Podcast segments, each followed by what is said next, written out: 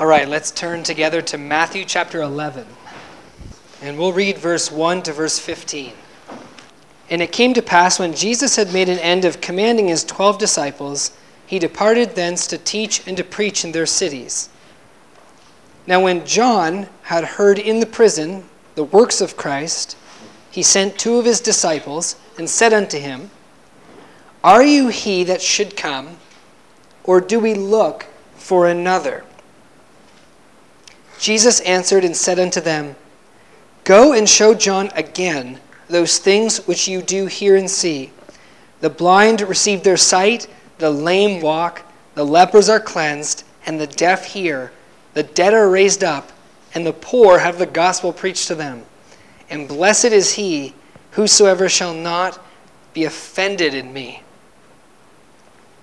And as they departed, Jesus began to say unto the multitudes concerning John, what went you out into the wilderness to see? A reed shaken in the wind? But what went you out to see? A man clothed in soft raiment? Behold, they that wear soft raiment are in kings' houses. But what went you out to see? A prophet? Yes, I say unto you, and more than a prophet. For this is he of whom it is written, Behold, I send my messenger before thy face, which shall prepare thy way before thee. Truly I say unto you, among those who are born of women, there has not risen a greater than John the Baptist. Nevertheless, he that is least in the kingdom of heaven is greater than he. And from the days of John the Baptist until now, the kingdom of heaven suffers violence, and the violent take it by force. For all the prophets and the law prophesied until John. And if you will receive it, this is Elijah who was for to come. He that has ears to hear, let him hear. Let's pray again. Lord God, as we open now your word and as we've read from it and as we will hear the preaching of your word, Lord, we pray that your Holy Spirit would fill each one of us, that you'd give us the spirit of wisdom and revelation and the knowledge of you. God, that we would be able to understand the mystery of Christ this morning, that we would be able to look through appearances and see beyond how we just naturally think, and that we would see the incredible gospel that reveals your heart, your thoughts, which are higher than our thoughts, higher than our ways. Lord, may we not come here thinking we know all there is to know. Lord, as we approach your word this morning, will we have ears to hear? In Jesus' name, amen. How many of you have ever experienced the feeling of missing out? you ever felt that feeling before? You know, when you're a kid and, um, you know, the neighborhood kids, they just kind of spontaneously decide, we're going to put together a big street game, big party game. And you're like, oh, this is going to be so exciting. I can't wait to do this. And afterwards, we're going to go out for ice cream. This is going to be the best. And then all of a sudden, your mom calls you and says, now, there's a dentist appointment that I made for you today, and you're not going to be able to go play with the kids. No, mom, right? And they put you in the car, and you're crying, and they drive you away, and you're helpless. Not fair. You, you know that feeling when you miss, you feel like you've missed out. Other people get to have all the fun, and I get to miss out on this time. Now, sometimes you can't help it, right? Sometimes it's just not in your control, like when you're a kid and you didn't make the plan. It wasn't your fault you missed out. You couldn't help it. You could not help it. But sometimes we miss out, and it is our fault, right? And we miss out because we make a misjudgment. For example, um, I heard the story of someone who um, had the opportunity of investing some money in a new company as they were just starting out. But at the time, it didn't seem like it would be very profitable. And so uh, the, the, the thing that the company was making wasn't, it was new, and he didn't think anyone would get into it. And so he decided to not invest in the company, even though he had an opportunity to invest a lot in this company. Turned out the company was Apple. So you know, he kicks himself and says, Oh, no foresight, misjudgment. It didn't seem profitable, it didn't seem worth anything. It's my fault, I missed out. How many of you ever have seen the movie Indiana Jones and the Last Crusade? You ever seen that movie? And you remember the whole plot of the film is they're looking for the Holy Grail, the so called Holy Grail, the cup that Jesus uh, drank from and passed around um, the night before he was crucified. And apparently, if you find the Holy Grail and drink from it, then you'll have eternal life. Just like the Bible says, right? and uh, so they end up finding the Holy Grail, and the, the villain in the film, his name's Walter Donovan. And um, the villain in the film uses Indiana Jones to get the to get the uh, to get him to the place where the Grail is. But when he gets there, there's a whole bunch of cups, right?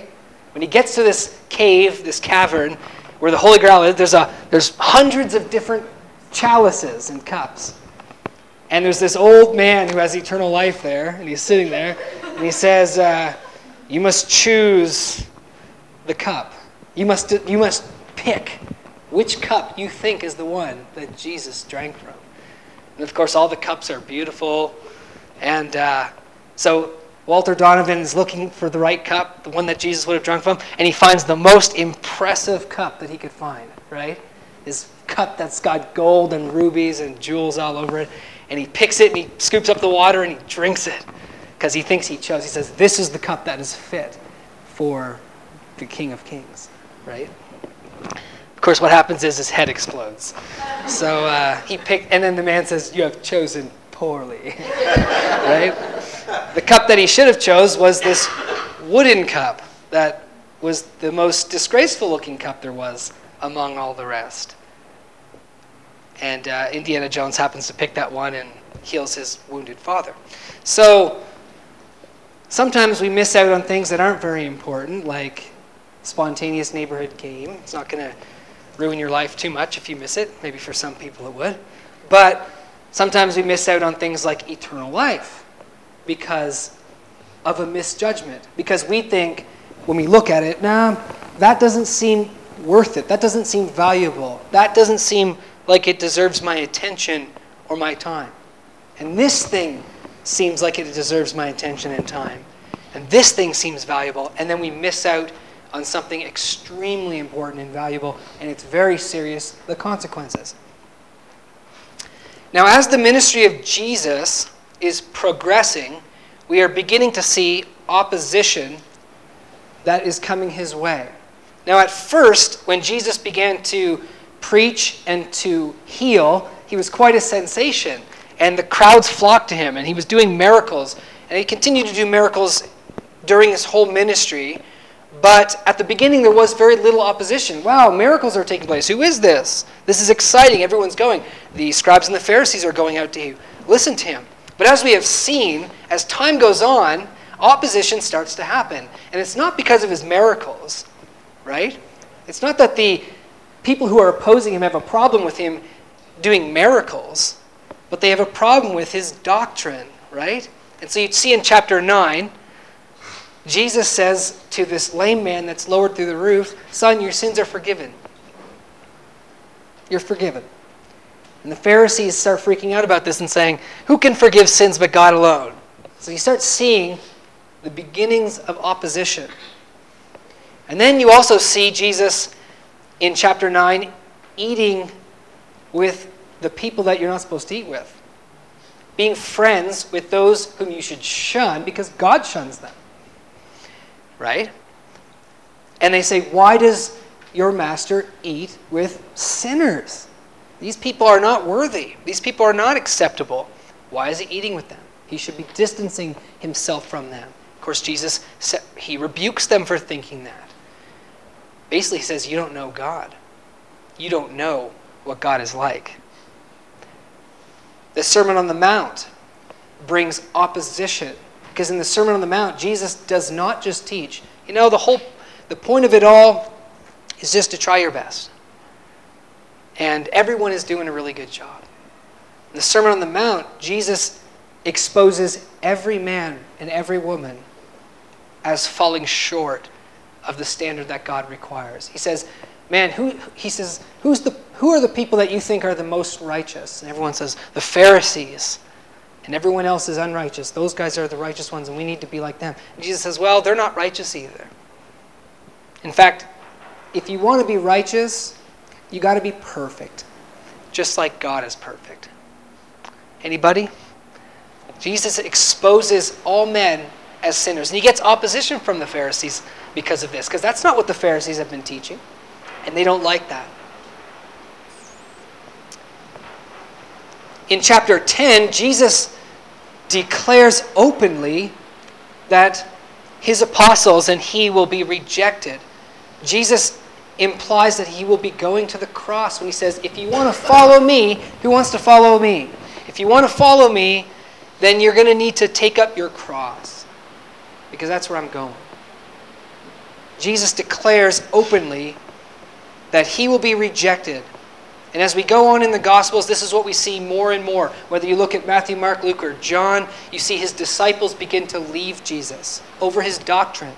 You see the opposition begins to mount, and eventually the Pharisees start to plot to kill Jesus and call him demonic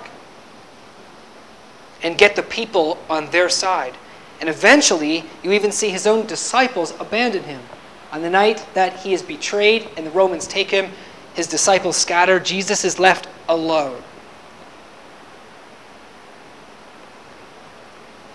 What we see here in chapter 11 is Jesus' forerunner, John the Baptist, is also opposed and rejected. Where do we find him here in chapter 11? In prison. Now, Josephus, the Jewish historian who lived in the first century, also tells us that John the Baptist was imprisoned. He tells us where he was imprisoned. He was imprisoned in the castle called Machaerus, means sword. It's right by the Dead Sea, and it's been excavated, and you can go visit it today. Not that it stands anymore, but its foundations are there. They know it was a castle. Machaerus. That's where John the Baptist was imprisoned, opposed, rejected. And the appearance of John the Baptist on the scene didn't change the status quo. You see, Israel was ruled by the Romans, ruled by corrupt king, and ruled by the Pharisee class who didn't know God, and people respected the Pharisees. John the Baptist shows up. John the Baptist preaches. John the Baptist is imprisoned. Things don't change. Not that John expected things to change with him, but John expected things to change with Jesus. You remember when John preached? He says, One's coming after me. I'm not worthy to untie his sandals. But when he comes, you know what he's going to do? He's going to bring the baptism of the, of the Spirit, and he's going to bring the wheat into the barn, and he's going to burn up the chaff with unquenchable, unquenchable fire, right? That's what John said. One's coming after me, and that's what he's going to do. John expected Jesus to change the status quo. If you remember in Luke chapter 1, John's father, Zechariah, prophesies over John. And he says, You, my son, are the prophet of the highest. And you are going to bring forth, you're going to be the messenger of the Messiah, and the Messiah is going to come and bring salvation to Israel. So John remembers these prophecies that were spoken over him. So when Jesus shows up, and John says, Here's the one. John points to him. This is it. This is he. And as Jesus begins to be rejected, and John hears of his works, and John hears of his message, and even John hears of him speaking of rejection, John has a question. Now look with me to verse 3. John obviously can't go to Jesus and ask this question, but he sends his disciples in verse 3. And the disciples of John came unto him and said, Are you the one? Are you he who should come? Or do we look for another? Now, the question is Is John here doubting the messiahship of Jesus? Is John saying, Did I get this thing wrong? Uh, I mean, I, I, did, I did point to you as the Christ, but maybe you're not the Christ. Is that how we're supposed to understand this question? Is he doubting that Jesus is the Christ? The answer, brothers and sisters, is no. John is not doubting that Jesus is the Christ. He knew he was his forerunner. He had declared that Jesus was the Christ. He declared he was the Lamb of God that would take away the sin of the world. And you'll remember that when Jesus was baptized, the Holy Spirit came down on Jesus, indicating to John this was the Christ, right? Also, in verse 2, what does it say that John had heard in prison? Notice it doesn't say the works of Jesus. What does it say? The works of Christ. So John heard the works of Christ. John recognized that Jesus was doing the works of Christ. The things that the Messiah will do. That when the Messiah comes, the prophets say in the Old Testament that miracles will happen. The dead will be raised. The lame will walk. The lepers will be cleansed. The poor will have the gospel preached to them. So John heard this but in the light of hearing that this is the Messiah, he's also got a big question. What exactly is the plan, Jesus? I want to understand that are you at this time going to change the status quo? And it's interesting that the Old Testament kind of leaves us a little bit confused about the time. You see, the Old Testament speaks that when the Messiah comes, it speaks that he'll suffer and die, but it also speaks that when the Messiah comes, the status quo will be changed. And sometimes it says those two things in one paragraph, right? In one breath, in one sentence. And it doesn't indicate that there will be any separation of time. So, well, John knows, okay, Jesus, you're being rejected, I understand this, but I've got a question about the time. You'll remember in the book of Peter, chapter 1, and actually let's turn there. 1 Peter chapter 1, verse 10. The prophets prophesied concerning two things. Now, John, he's a prophet, standing in the line of these Old Testament prophets. And in 1 Peter chapter 1 verse 10, Peter tells us this. Of which salvation the prophets have inquired and searched diligently, who prophesied of the grace that should come unto you. So it says here, the prophets prophesied of the grace, but they themselves were also trying to understand and also trying to figure out some of the details about this. See, it says in verse 11 searching what or what manner of time the Spirit of Christ which was in them did signify when it testified beforehand, number one, the sufferings of Christ, and number two, the glories that should follow. The glory that should follow would include his resurrection, but it would also include the our resurrection, the resurrection of the righteous. It would include the glory of God coming through the sufferings of Messiah and filling the world. So they knew that Christ would suffer, they knew that the glory would follow, but they didn't exactly know when. And it was actually a fairly common idea in Jesus' day for many Jewish people and Jewish scholars to think that there was two messiahs. Maybe one messiah comes and suffers, and then another messiah comes at the same time or later, we don't know, and brings the glory. And, brothers and sisters, I believe this is John's question. When he says, Are you the one who's to come? Or do we look for another? He's not doubting that he's the Lamb of God who's going to take away the sins of the world. He's not saying, I'm questioning whether you're the Christ or not. He's saying, Are you the one who's going to bring the glory? Or do we look for a second? Do we look for another who's going to come? I know you're the one. You're clearly doing the messianic signs. But is there another? Now, Jesus answers him, and you'll notice that Jesus doesn't say anything new. He says, Go tell John again what you're seeing and hearing. So basically, they'll go back to John and they'll say, Well, John, he told us to tell you again that the uh, lepers are being cleansed and the poor are having the gospel preached to them and the dead are being raised. And John says, oh, Okay. So he doesn't really answer uh, John's question about the time, but I think by saying this, Jesus is saying there is not going to be two, there's only going to be one. I am the Christ, and you can read in the prophets that when this one comes, when the Christ comes and these things happen, then that same Christ, the glory will come. Just trust in me, John. Just watch and see.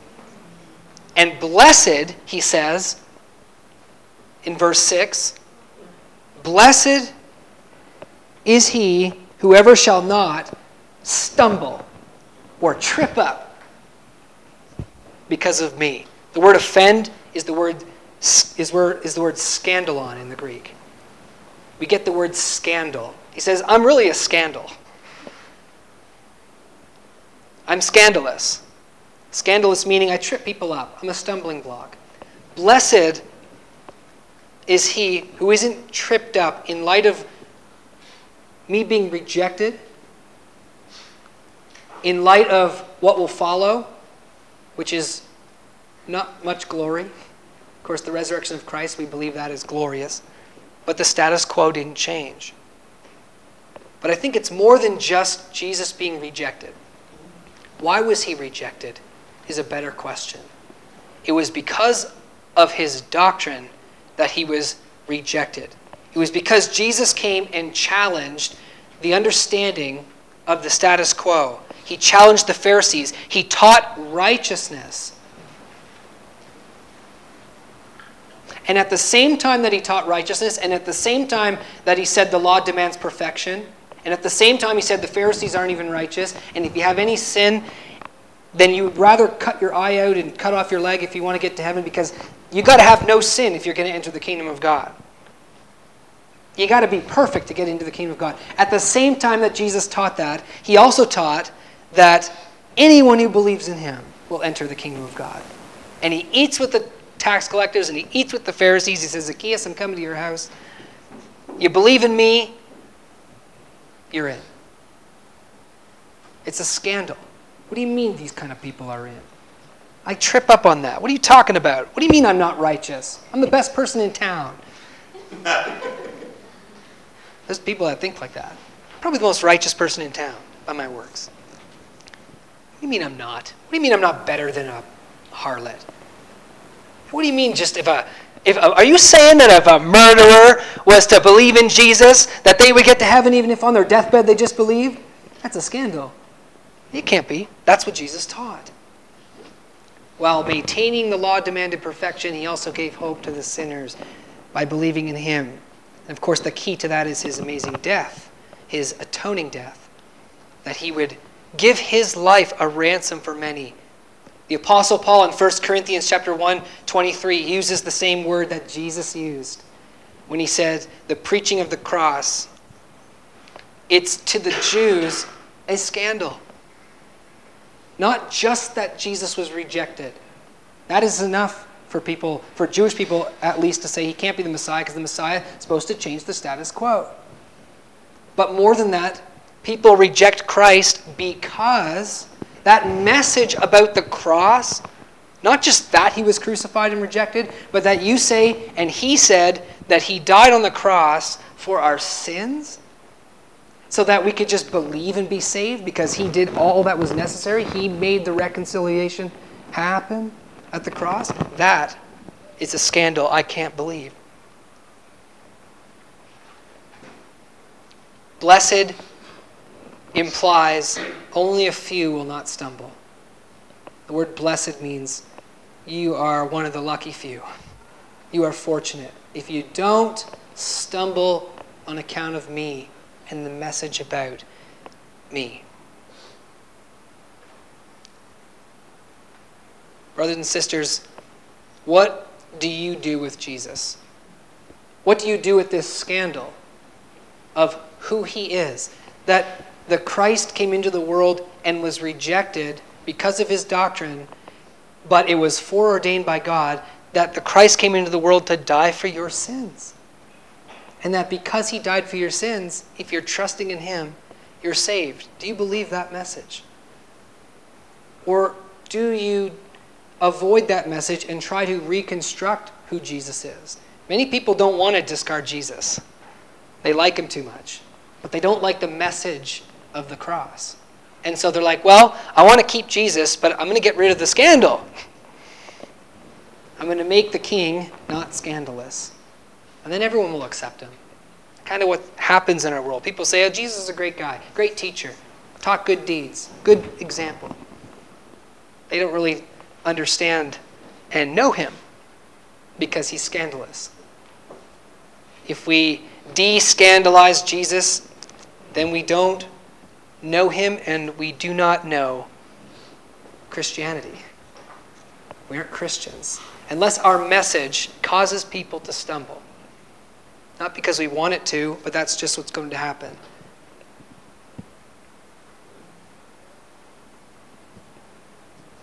Blessed is he whosoever shall not be offended in me. And the same one who causes men to stumble, the scriptures also say, the very, the very rock of stumbling is also the rock of salvation.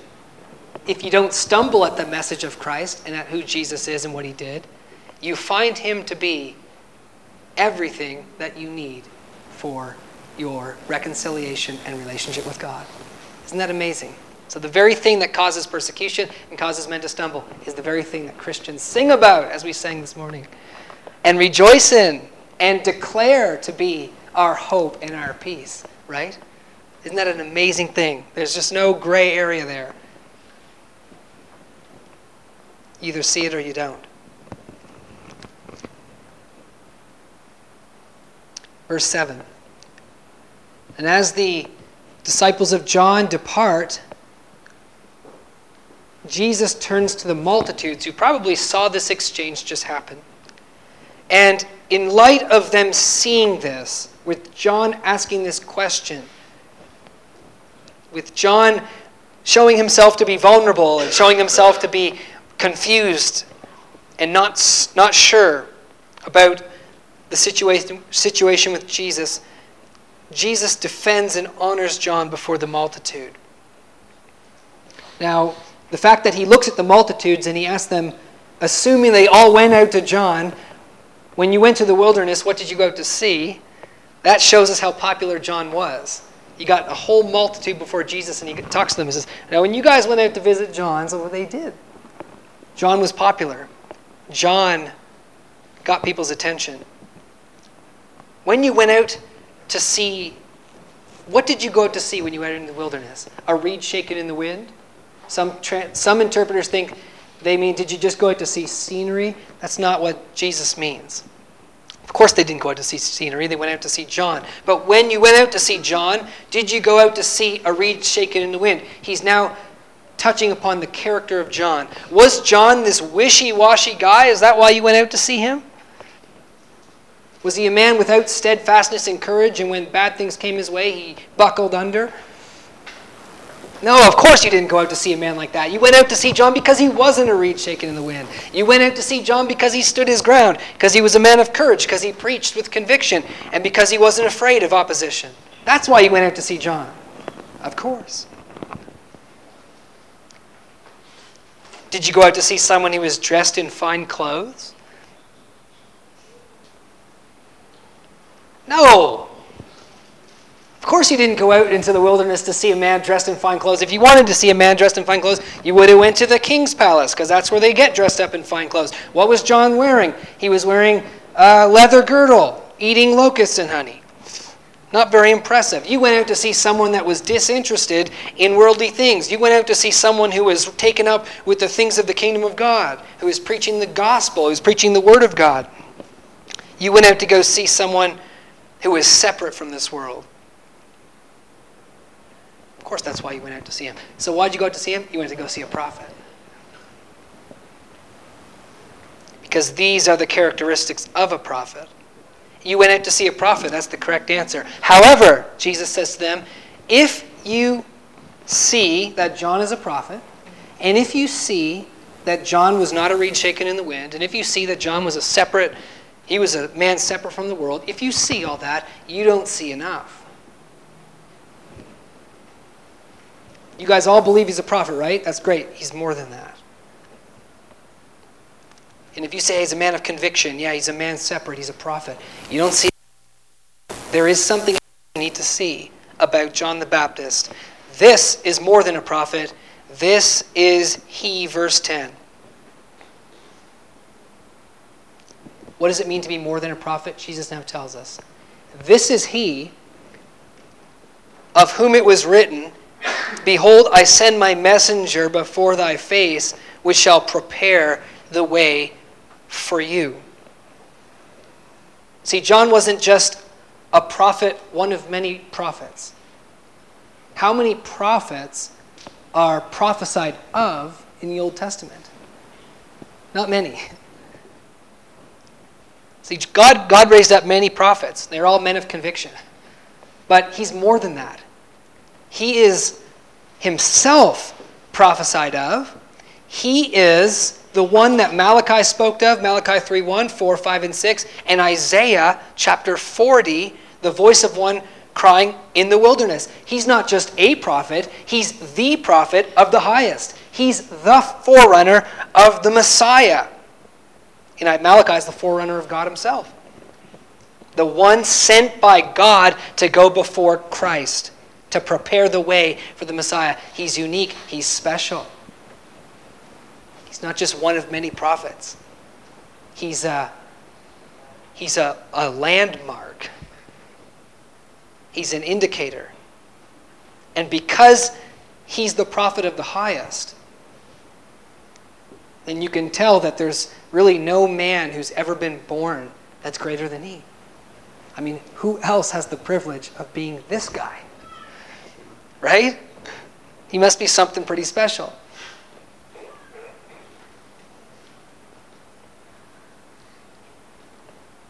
Now, the fact that this man was kind of confused about the Messiah should cause us to take notice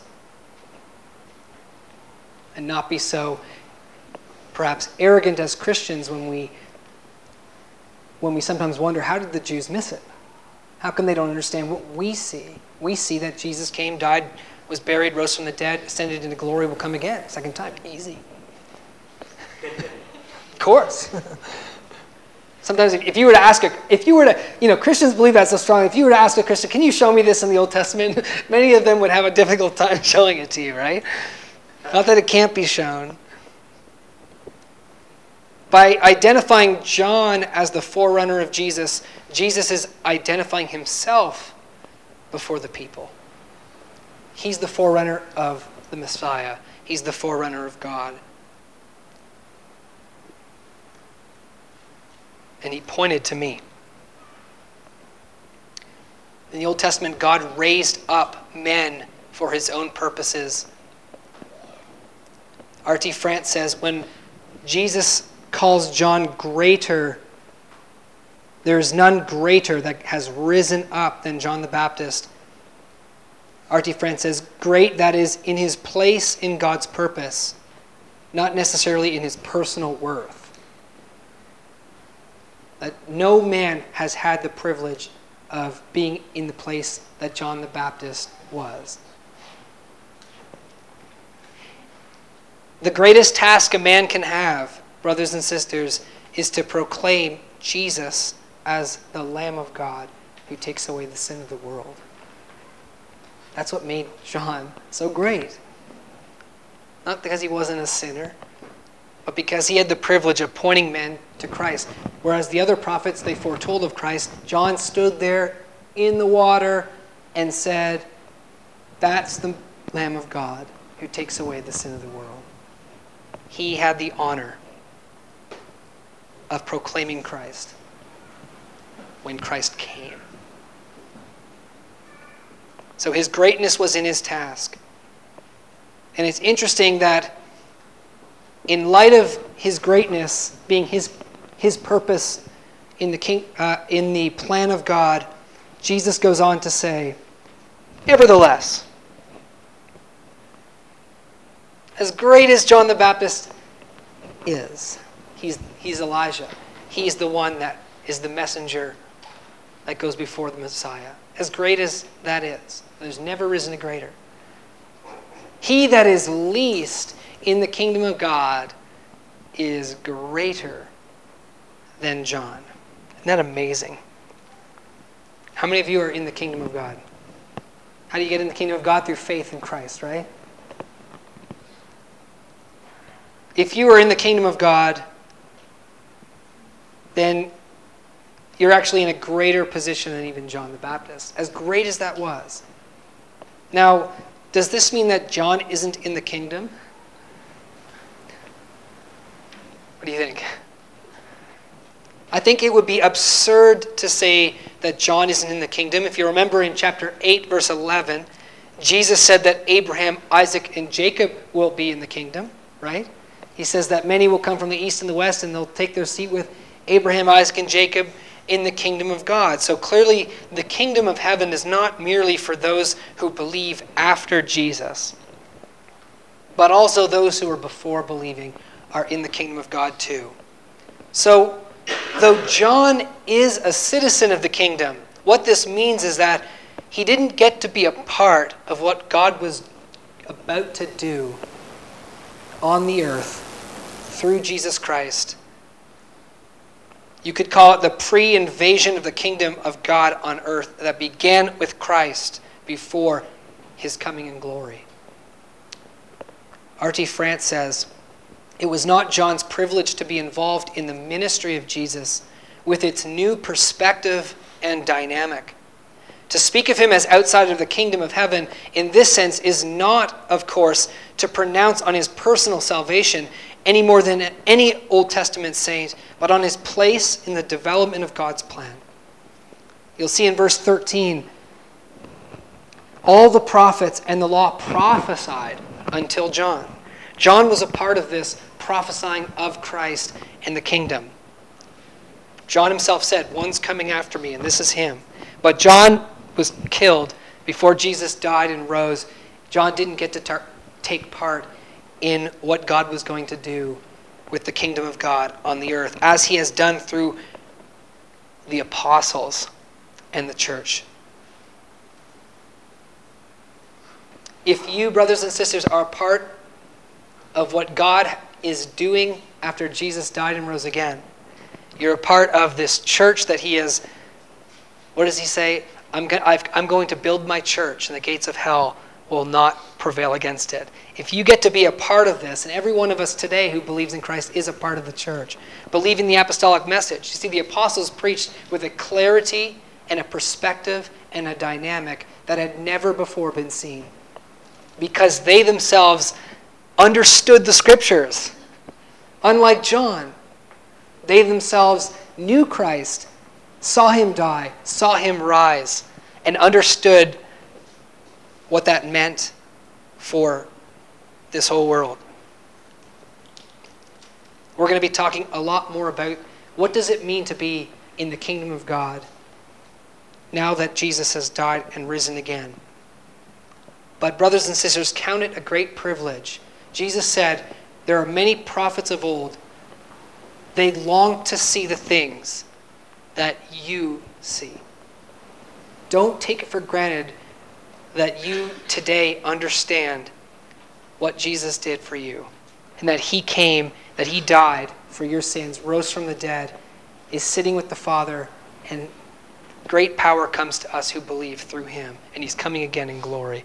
Don't take it for granted that you understand the gospel. Many men long to see these things and understand it. If you understand it, as great as John is, you're even in a greater position, Jesus is saying, than he.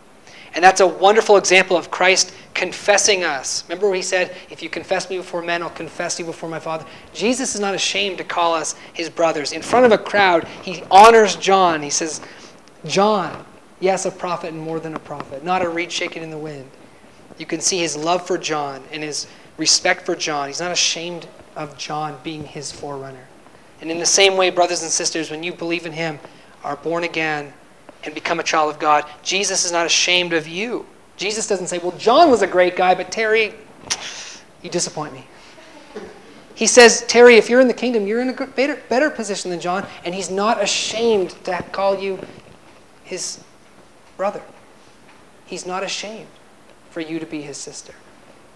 He's not ashamed of saying, This one's mine. This one is a citizen of the kingdom of heaven. Jesus It's a beautiful thing to know that he confesses us as his own. So, brothers and sisters,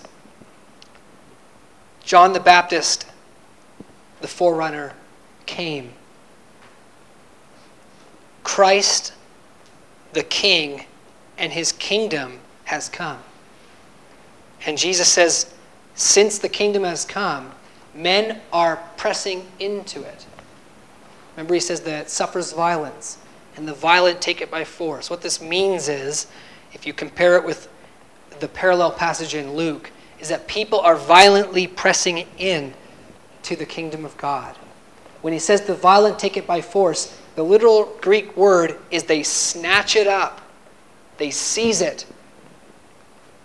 I always imagine a conveyor belt going by with something on it, and if you're not quick, it's going to go by, and you're not going to have another opportunity to get it. Like, oh, I'm going to take that. Ever been shopping and there's a sale? There's only one left. Bang, got it. Snatch it. Don't miss the opportunity, right?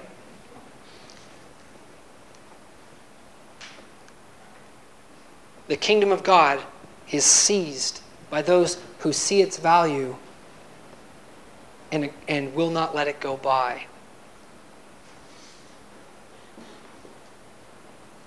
Unfortunately, men look at Jesus and the message of the gospel and the kingdom, and they're like Walter Donovan, and they say,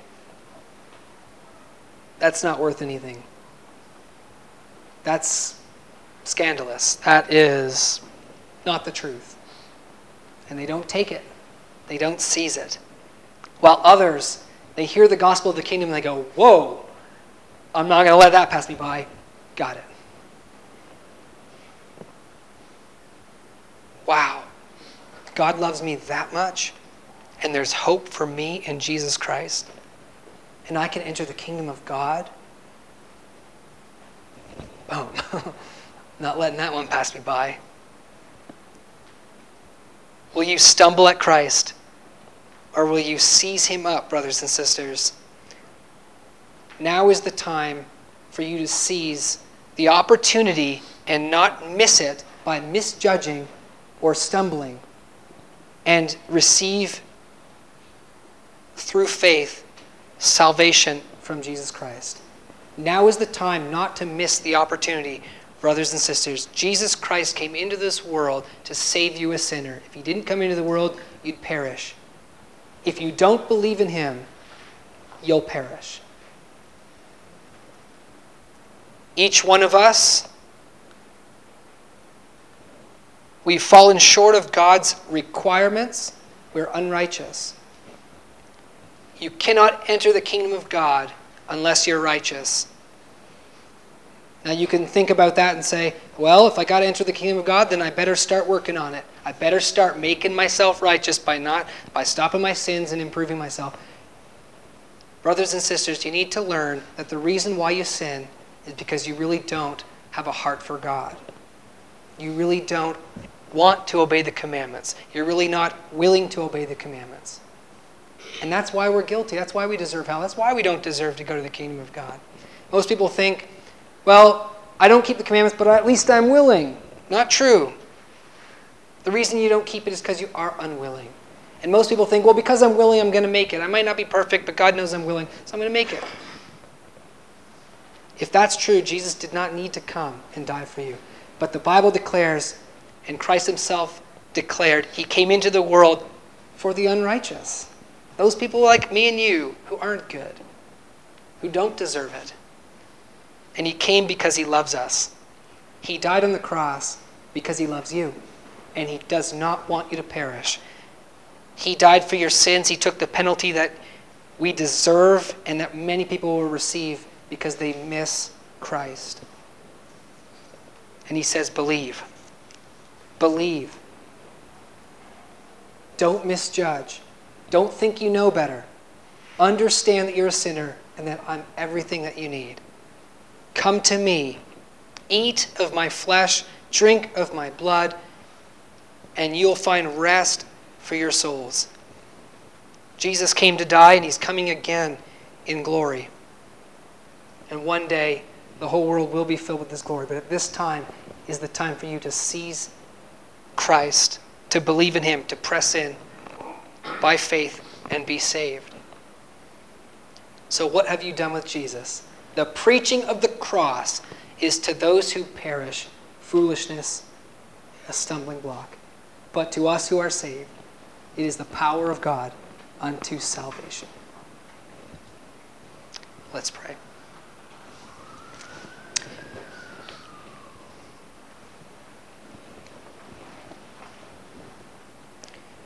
Lord, we've missed many opportunities in our lives, but this is one opportunity we do not want to miss. This is too serious. And so, Lord, I pray that if there's anyone here that does not know that they have eternal life and that does not have the peace that they are in the kingdom, they do not have peace with you, Lord, then I pray that they would hear this morning that peace comes through the gift of your grace and through simple faith in Jesus Christ. That it's not about working for your salvation, but it's about receiving what you have done for sinners. Lord, I pray that this would be so clear this morning in everyone's mind and heart, and that no one would miss it by misjudging, by thinking it's not true, by stumbling at a scandal. I just pray, Lord, that everyone would see here today just how beautiful the gospel is, how holy your law is, and righteous your requirements, and that there's no way for us to be saved apart from your grace. Make this so clear, Lord. Thank you for coming and dying for us, and thank you that you're coming again to change the status quo.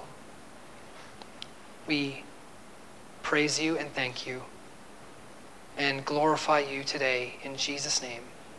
Amen.